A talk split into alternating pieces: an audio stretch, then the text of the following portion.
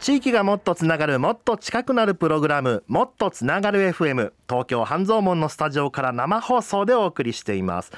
毎月第1木曜日は全国各地のコミュニティ FM を取材するウェブメディアコミュニティ FM 大図鑑編集長の小柴隆さんとお送りするコミュニティ FM 特集です。小柴さん今月もどうぞよろしくお願いします。コミュニティ FM 大図鑑の小柴です。今月もよろしくお願いいたします。よろしくお願いします。さあ小柴さん今回はどんな魅力的なコミュニティ FM をご紹介いただけるんでしょうか？はい。今日はこちらのコミュニティ FM をご紹介します。まずはこちらのジングルからお聞きください。FM ねむろということで日本最東端の放送局北海道根室市のコミュニティ FM FM 根室をご紹介します。おー日本で一番東にある放送局。気になりますよ。またこのジングルもねいい感じですね。この「イサリビ」っていう「はい。イサリビ、ま、大量泥箱」っていう感じの なんか情景が浮かんでくるこのジングルも素敵ですね。さあこの FM 根室なんですがどんな放送局なんでしょうか？はい。FM 根室は1996年青年会議所の有志まあ、つまり根室の若い世代が始めた勉強会が前身です、えー準備に約3年かかりまして1999年12月24日に北海道で11番目のコミュニティ FM 局として開局しました。おクリスマス生まれなんですね。そうですね、うん、昨年開局20周年を迎えています。ベテラン。はい。で、えースタジオは根室市の中心街にある花咲町というところにありますはい。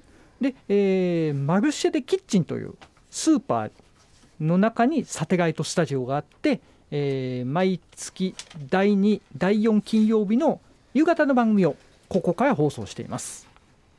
でまたあごめんなさい。またカニクマというマスコットキャラクターがいるんですけれども茹でたての花咲ガニのような真っ赤っかな色の色と紙のはすカニのハサミになっている耳が特徴の可愛らしいキャラクターです本当だ今ねスタジオにもこの、えー、カニクマのあしらわれたね、えー FM 根室のステッカーがあるんですけどもすごいなんかこうちょっと本当に赤いこうカニのかぶり物のようにも見えるしでもこうお目目やクマのようなちょっとギョロッとしたねお目目になっててっていうすごいキュートなカニクマですね。でもやっぱりこのね漁業の町っていうことでやっぱりその特産物花咲ガニって有名ですもんね。そうですね。うん、このね名物があしらわれたステッカーそしてマスコットキャラクターになってると、はい。茹でたての茹でたての花咲ガニのマスコットってとこがこの茹でたてってとこがいいですね。なんかちょっと熱そうですよね。なんかそう湯気が感じられそうな感じがする、うわーいいですね。なるほど実際にね小柴さんもこの FM 根室へ取材にえー行かれていろいろ交流もされてということなんですけども、はい。こう小柴さんから見て FM 根室ってこう印象としてはいかがですか？えっと私10年前に、えー北海道に行った時にレンタカーで釧路から根室まで車を走らせてお邪魔してきました、おー。で FM 根室さんの局舎は元電気屋さんです。あそうなんですね。はい電気屋さんもう電気屋さんってあの普通のあの大きなななんとか電気とかじゃなくてこう普通の町のそうですね。町の電気屋さん。ああえー、なんか普通にね一見見たらこんなとこで放送がされてるなんて思い合わなかもしれないですね。そうですね。あの外観はもうその電気屋さんのだった当時とそのまま変わってません。あじゃあほぼ居抜きのような感じで。そうですね。でも中にはスタジオがあってってことなんですね、はい。へえ面白いですねでまあそこでお昼の生放送を見学させていただいたんですけれどもすごいアットホームで居心地の良いスタジオでした。ああはいやっぱりこう地元の方もいろいろ交流そのいらっしゃってたりしてというような、アットホームな。そうですね。うん。で当時いらっしゃったパーソナリティの方にあの根室のご当地グルメでエスカロップっていうあ有名ですねエスカロッあプご存知ですか、はい。バターライスに上にとんかつを乗せて、ええ。さらにデミグラスソースをかけて美味しいんですよね、はい。あれがね。でまあその料理の美味しいお店をうん。教えていただいてうん。食べてきました。いいな。やっぱねこう町の実際に名物のエスカロップエスカロップを本場で食べたんですね。そうですね。いいな羨ましい美味しかったです。美味しかった、はい。い、いな。あそうね今回はこの FM 根室となんと生放送でお電話をつないでお話を伺っていこうとはい。思っておりますよ。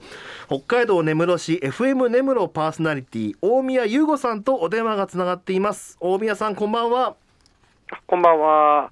北海道根室市の FM 根室大宮です。よろしくお願いします。よろしくお願いします。ちょっといろいろお話聞かせてください。はい。じゃあ小柴さんじゃんじゃん聞いていきましょうか。えーっとまずその前に、うん。根室市今すごい猛吹雪だそうであ。ちょっと街の様子教えていただけますか？そうですね。あの朝から暴風雪警報が出てまして、はい。えー、街中はほとんど人が出歩いてないような感じなんですけれども、はい。ええー今7時頃に自宅に向かって車で来たんですが、ーはいと住宅街の方は吹きだまりが膝あたり50センチぐらいまで雪が積もっててですね。わあもうほとんど歩くのも大変なぐらいですよね、うん。そうですね、徒歩で帰宅する人が、あの歩道を歩けないので、車道をみんな歩いててですね、あらちょっと危ないんですね、うん。ええ。でその中、まあ、住宅街は車入れないので、ですねあの空き地に車を乗り捨てて、今日帰ってきました。なんと。あらあらあのどう降るスピードってもうやっぱり猛吹雪ってことはじゃあかなり短時間の中に雪がこう積もっていってっていう感じなんですね。うんその時にもパターンいろいろありますけれども、え今日はちょっと雪の量が多い吹雪ですね。あはい、なんかさっき伺ったら10分間で10センチの勢いで積もってるって。はい。あの吹きだまりといってこう溜まるところと全然積もらないところが極端なんですけども、はい。ええあのなんとか車を入れ家まで入れようと思って雪をかいてたんですけど、かいてるうちに車が埋まっちゃうというですね、なんと。ええもうとんでもない天気、もう年に1回あるかないかなんですけどね、こういうことは。またそれが今日になってしまったというのも、ちょっとくしくも。はい、あの本当は FM 根室さんのスタジオと、まあ、あの電話で結ぶ予定だったんですけれども、まあ、急遽大宮さんのご自宅に電話を。つないでということにええなってまして、はい。1時間でやっぱりそれぐらい積雪が増えてしまうので、はい、えー私が帰宅困難者になってしまうのでですね、いやーそうですよね。普段生活もされてるあるわけですもんね。そうですね、えー明日の番組にも差し支えるといけないので、今日はちょっと場所を変えさせていただきました。ありがとうございます。いやー、はい。すいませんそんな大変な中こう FM 根室さんの方では何かこの大雪に関して特別な体制とかは敷かれているんですか？今はですね、スタジオの方にスタッフ2名いまして、はい。であの FM 根室の電波やサイマルで聞いてる方は、あの途中途中に交通情報が入っておりまして、なるほど。あえあの国道の通行止めなどを随時流しております。なるほど今ねこの FM 根室さんでももっとつながれ FM をライブで放送していただいてますが FM 根室でお聞きの方はその、えー間中も随時新しい情報が入り次第速報で伝えられているということなんですねはい、そうです。なるほどはい、ありがとうございます。で、あの北海道といえば今新型コロナウイルスの感染者もちょっと多く出てまして、北海道で緊急事態宣言がはい、出て、まああのー今日、えー、と北海道知事が、まあ、今週末の外出は控えるようにと、まあ、そういったなんか発表もされたようで、ええ。今、根室市の街の様子ってどうなってますでしょうか？そうですね、やはりあの日用品のお買い物などは、スーパーなど人影もあるんですが、はい通常に比べると7割減とか、このぐらいの人出ですね、ということは、じゃあ、あんまりそんなには人の姿は、ない。感じですね。えー特にあの飲食店があの喫茶店とか先ほどおっしゃったエスカロップの名店みたいなところに行ってもですねはい、あのお昼時に行くとあお客さん来たって喜ばれるぐらいですね。なんと、ねもう全然お昼のピークが訪れないで一日が終わるという話でした、うーん、えやっぱりもうかなりの影響が出てしまってるんですね。ー。そうですね。根室市自体の感染が確認されている方は1人なんですけれども、はい、まあ皆さんね高齢者の方も多い町なので非常にこう自分は移らないようにしようというところはあると思います。またあの週末のね外出自粛なども出てますので、はいえーそこは皆さんまあこういう事態だから仕方がないと耐えているような感じですね今。あそうですか、はい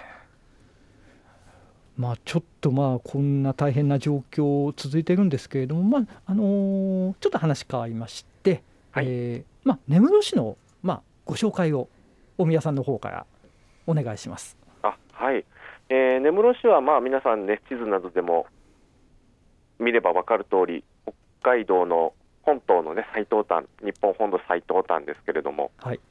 まあ、季節によって若干こう日の出のね時間変わったりしますけれども朝日に一番近い町として、えー観光なども売り出しを行っています。はい。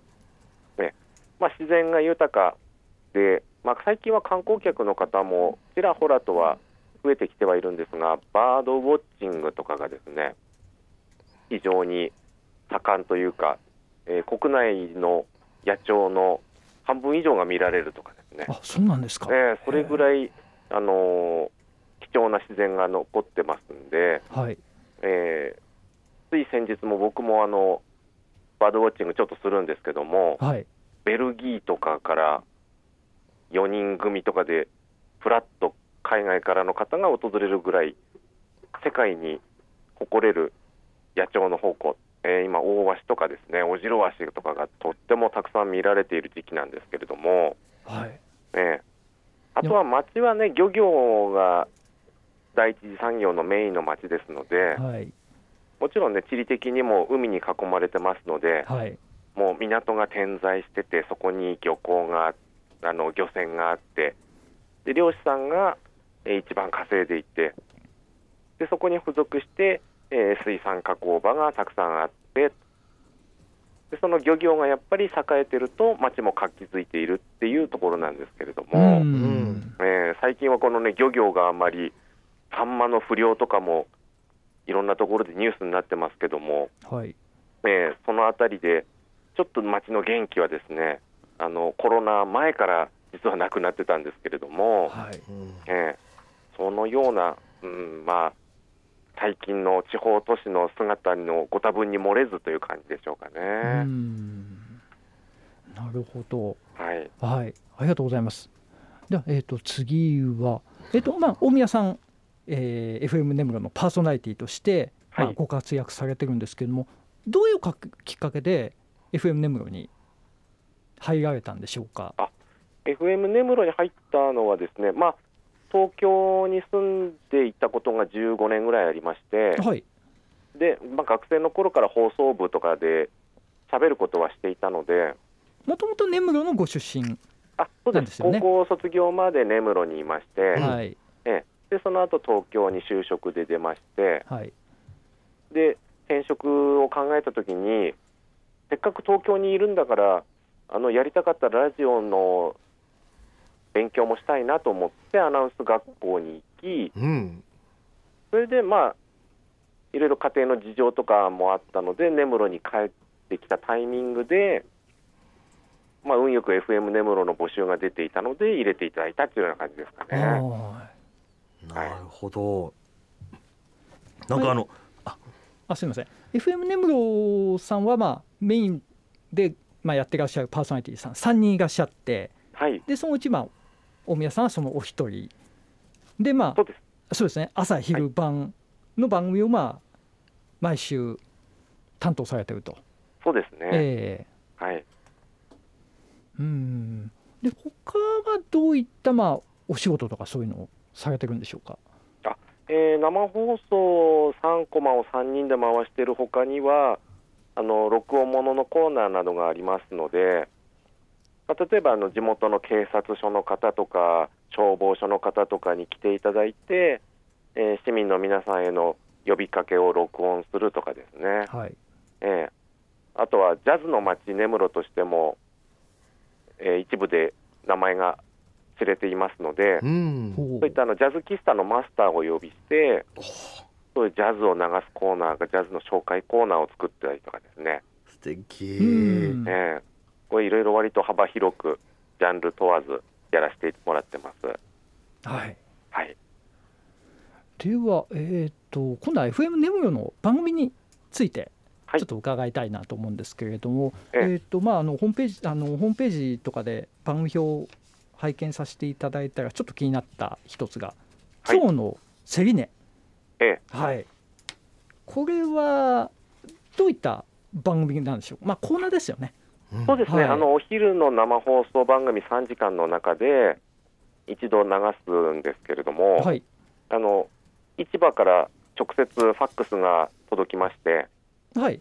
で根室市内に、えー市場3つあるんですけども、うんはい。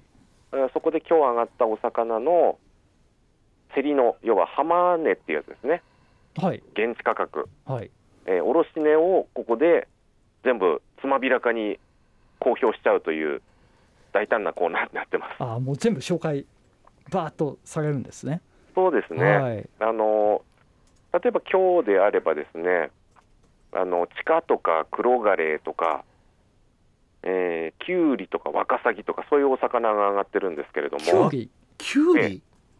これあのブーレン湖というところで氷した町網漁って凍った水の下に網を入れて取るんですけど、はい。えーワカサギはご存知ですよね、あわかります。はい。えーワカサギのですね二回り三回りぐらい大きい魚がキュウリなんですけど、へえええ。あの匂いがですね野菜のきゅうりの匂いがするんですよ、へえ そうなんですか。ええ。なのできゅうり魚とへえ諸説ありますですけどね。これどんな食べ方が美味しいんですか？キュウリ魚って。今日売っていたのを見たところちょっとあの一夜干しみたいに丸干しにして焼いてとかですね、うん。へえ、はい。うわあこれは気になるな。キュウリで、うん、キュウリということはでもそのなんかこうキュウリっていうくらいだからやっぱりお味噌とかつけて食べると美味しいんですかね。うーん。ちょっと匂いがやっぱりきついくて味に癖があるので。好みは分かれますけどもまあそのまま丸焼きですね。へえ、はい。まあね根室ってさあのこうね全国的に有名な回転寿司根室花丸ってお店がはい。あのね本店がありますよね根室には。あります。ちょうど東京でもね銀座とかその、えー東京駅前のにあのお店があっても連日すごい行列になってますけども、はい。やっぱ魚どころとしては根室ってすごく魅力的なところですよね。ね魚介は豊富ですし新鮮ですよね、はいこれはこのコーナーはどういった方がチェックされてるでしょうね？今日の競り値は、まあ、関係者の方はこのファックス直接もらってるんですけども、はい。主婦の方とかが、例えばやっぱりこれ、お魚なので時期物なので、はい。あの初競りとかの、えー商品が上がってくると、あ春になったなとか、秋になったなとか、はい。ええ一般のご家庭の方が、そういうまあ季節の旬のものをチェックする場としても、今日の競り値はこう聞いていただいてるのかなという感じがしますうね。ん。なるほど。はいじゃあもうその根室の旬の魚がはいこれを聞けばわかるという。そうです、まさに今上がってるものですからね。ううんはい、ありがとうございます。はい。面白いですね。でもすごい。でもあのーふ普段かにあのね大宮さんがこう普段、えー担当されている番組は生放送ね3コマを3名のパーソナリティさんで担当されているということなんですが、はい。大宮さんは普段はどのような番組を担当されてるんですか？えー、と曜日で回してるので、朝、昼、夕方、全部3人ともやるんですよ。うんあなるほえどあこうローテーションで担当されていると。はい、帯で持ってるわけではないので、全部やるんですけども、まあ、メインのお昼の3時間生放送が、割とメイン担当といえばメイン担当ですかね。なるほど、はい、こう日々の番組作りの中でこうすごく特にまあ大変なところとかまたすごくこう気をつけられてる注力されてるところがあれば伺いたいんですけどもど。んなのがありますか？はい、まあ、狭い町ですのでね、いろいろなこう噂とかも流れる町ですから、皆さんこう聞いてないようで聞いている FM 根室っていう感じがするので、うん。うん。ええ。なので、まあ、あんまりそういうことには流されず、でもこう町のことにはアンテナを張りつつ、で、えーもう来たメッセージ、リクエストには、えー全力で対応するっていうのが僕のスタイルですかね。うん。はい。あの実は資料として局内のねあの写真を何枚かいただいたんですけれどもはい、あの人その一つがそのスタジオの中に置かれてる CD ラックがものすごい大きくてあの本当にこう町の図書館っていうかこのうちのこの東京の放送局にも結構匹敵するくらい巨大なラックがボンボンってこうあ。その枚数の多さにびっくりしたんですけど。そうですか、ええ。はい、いやーやはりまあ、CD はたくさんあるに越したことはないのかなとも思いますけれども、うん。うん、でも結構、皆さん定番好きで、ええ。なるほど。大体、ええ。かかる CD は決まってくるんですけどもね、はあ。はい、ただもうその分やっぱりリクエストがあったら確実にかけるという。はい、ことでやってらっしゃるわけですね。なるべくことあの謝らないように、ごめんなさいをしないように探してます。わあ素晴らしい。やっぱね耳なじみの曲がこう聞こえてくるっていうのは一番なんかほっとしますもんね。そうですようね。ん。なるほどありがとうございます。えーもっとつながる FM 今日はコミュニティ FM 特集ということで北海道根室市のコミュニティ FM FM 根室を特集してパーソナリティの大宮優子さんにお話を伺っております、えーここでね一曲ちょっとブレイクを挟ませていただきまして後半ではこの FM 根室が放送するこの根室ならではの特色を持った番組についてさらにお話をちょっと伺っていきたいなと思います。あのえっ、とですね引き続き皆さんからのメッセージも募集しております。今日はね FM 根室へのメッセージ、えー日々聞いてみたいこと FM 根室のおすすめの番組とかねどんな風に作ってらっしゃるのかまた大宮さん自身への、えーご質問もどしどしお待ちしております。メールアドレスは mtfm アットマークミュージックバード .co.jp mtfm アットマークミュージックバード .co.jp ツイッターのハッシュタグは番組名と同じもっとつながる FM もっとつながる FM もっとつながるはひらがな FM はローマ字でお願いします。メッセージにはどちらの放送局でお聞きかも書き添えていただければ幸いです。皆さんからのメッセージお待ちしております、えーそれでは小柴さん大宮さん後半もどうぞよろしくお願いします。よよろしくお願いします。地域がもっとつながるもっと近くなるプログラムもっとつながる FM 東京半蔵門のスタジオから生放送でお送りしています。今週はコミュニティ FM 大図鑑編集長小柴隆さんとお送りするコミュニティ FM 特集です。日本最東端のコミュニティ FM 北海道根室市 FM 根室を特集しています、えー後半も引き続き小柴さんそして FM 根室パーソナリティの大宮優吾さんにお電話をつないでお話伺っていきます。小柴さん大宮さん後半もどうぞよろしくお願いします。よろしくお願いします。はい、よろしくお願いします。お待たせいたします。桃野さんは奥さんが親戚なのでありがとうございました。なんと！つながりますね、はい。そうなんですねだから結構やっぱり地元では有名な。そうですね、うん。あの活動されてた時はそれなりに有名でした。あなるほど。い。やー、はいなんかすごいおかけできてよかったです。ありがとうございます。嬉しいな。えーリスナーのね皆さんからのメッセージをいただいております。今週はね FM ネムラの質問メッセージということでいただいております。えーこちら山梨県甲府市 FM 甲府でお聞きのたけちゃんさんありがとうございます。えー普段ね FM 根室さんは聞く機会がないのですがこの機会なので FM 根室さんの一押しの番組をぜひ教えてほしいです、えー自社制作で力を入れてる番組は何ですかといただいております。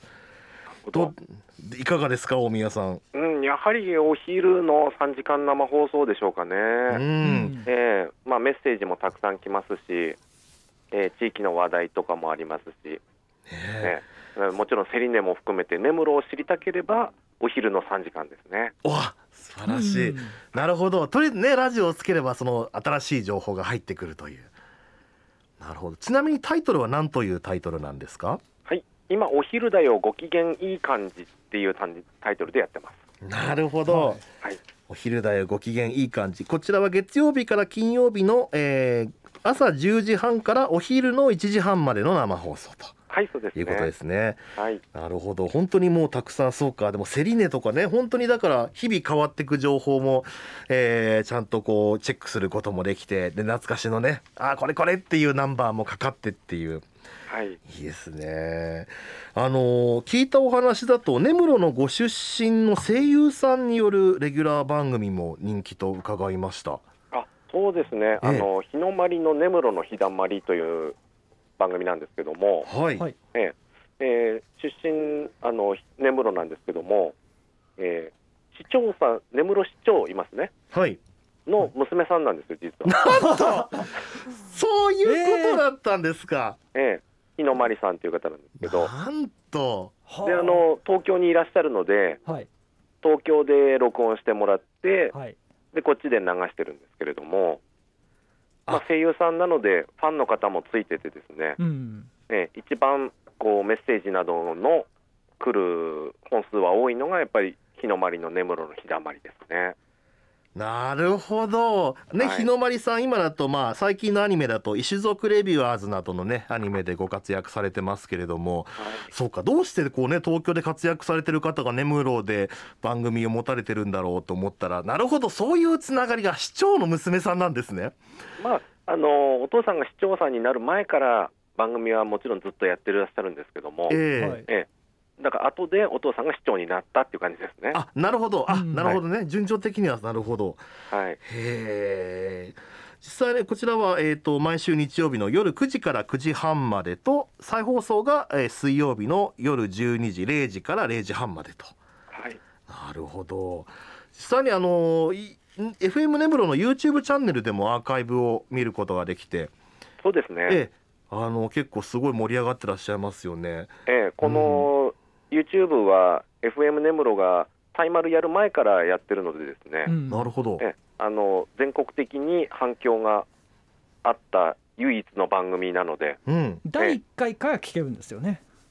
そうなんです。ずーっと残ってますよね。うんああ素晴らしい。ええあのちょっと、まあ、今回の放送にあたって何本か聞かせていただいたんですけれども、はい、まあ、あの根室のニュースを日野さんがニュースキャスター風に読んではい、でそのニュースにコメントをつけるコーナーとかはい、あってああなんか根室愛なんか地域密着でなんか独特の声優さんの番組だなっていうふうに感じたんですけれども。そうですね。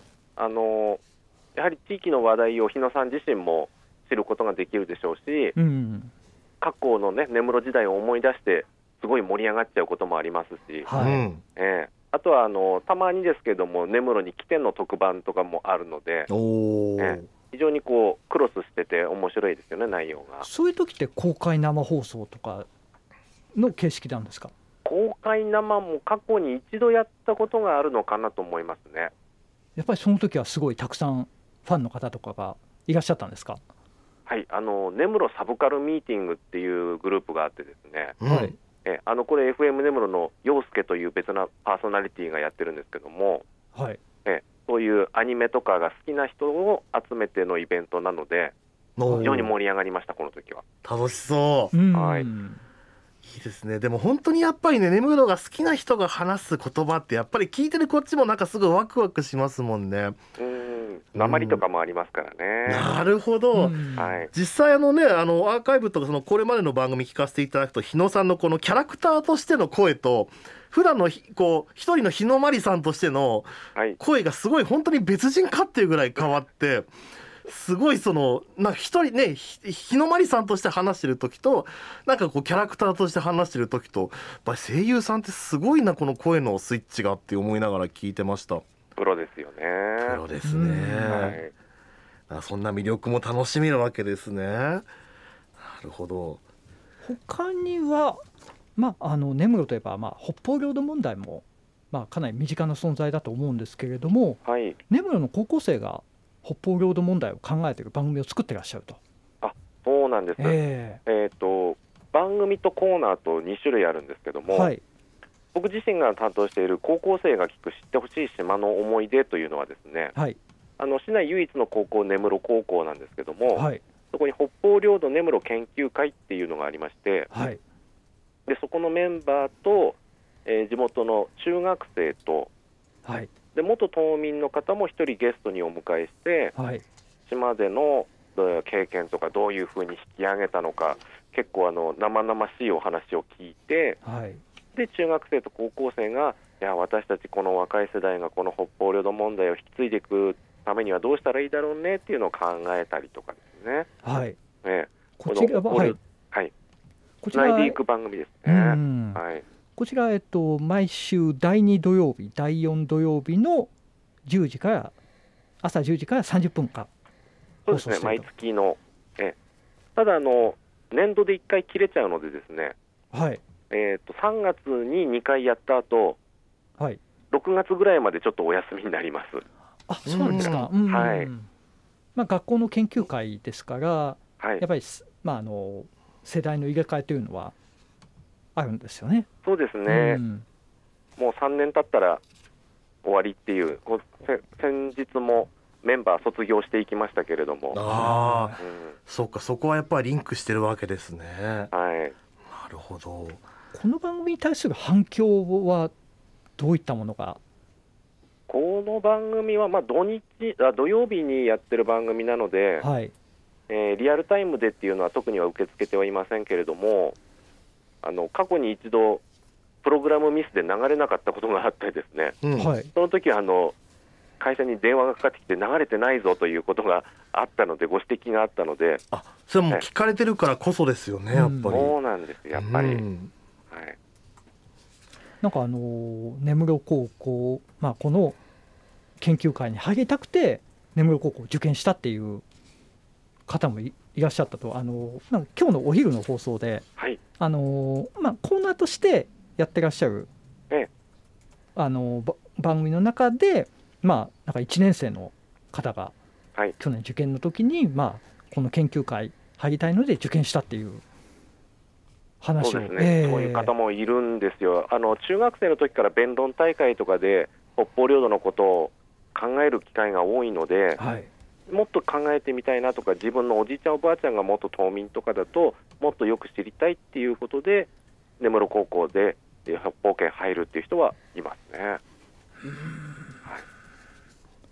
リスナーえっ、とね、えーこちらは FM ブルー湘南のパーソナリティ石川和美さんからツイッターでいただいてるんですが、はい。根室の高校生は修学旅行はどちらに行かれるのですかと。あーなるほど、ええ。この極東の地からどこに行くかっていうことですよね。確かにちょっと気になります、うん。どちらに、と最近もそんなに変わってないという話なんですが、あのベタに関東圏の京都、奈良とかですね、うん、はいあの辺り回った流れで東京行って、で、帰ってくるというような、あ。非常に一般的なルートですね。あでも京都経由で東京なんですもんね。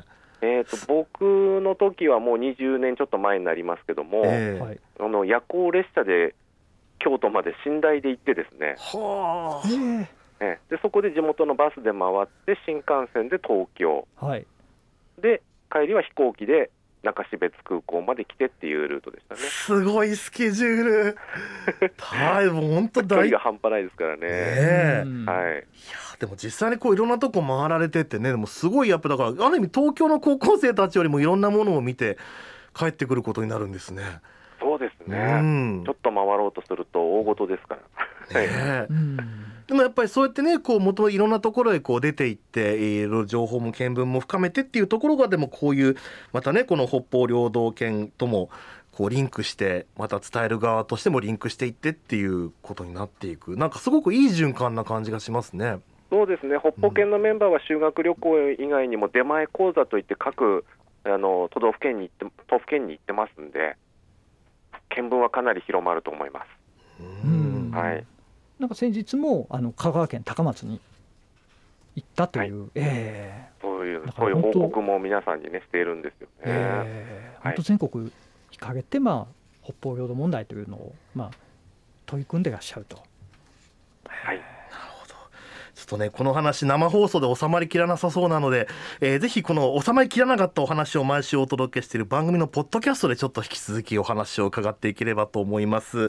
はい。はい。というわけでね今週はコミュニティ FM 特集、えー、小柴隆さんコーナーパーソナリティそして、えー日本最北日本最東端最も東にある放送局北海道根室市のコミュニティ FM FM 根室パーソナリティの大宮優吾さんにお電話をつないでお話伺いました。大宮さん本日はもう吹雪の大変な中本当にありがとうございましたいえこちらこそどうもありがとうございましたありがとうございました。ありがとうございました一旦失礼します。ということでね、引き続き番組が、えー終わりながらも、えー放送していきたいと思います。何を言ってるんだ今、すごいわけわかんないこと言いましたね。すごくわけわかんないこと言いました。失礼しました。というわけでお届けしてきました。もっとつながれ FM いかがでしたでしょうか。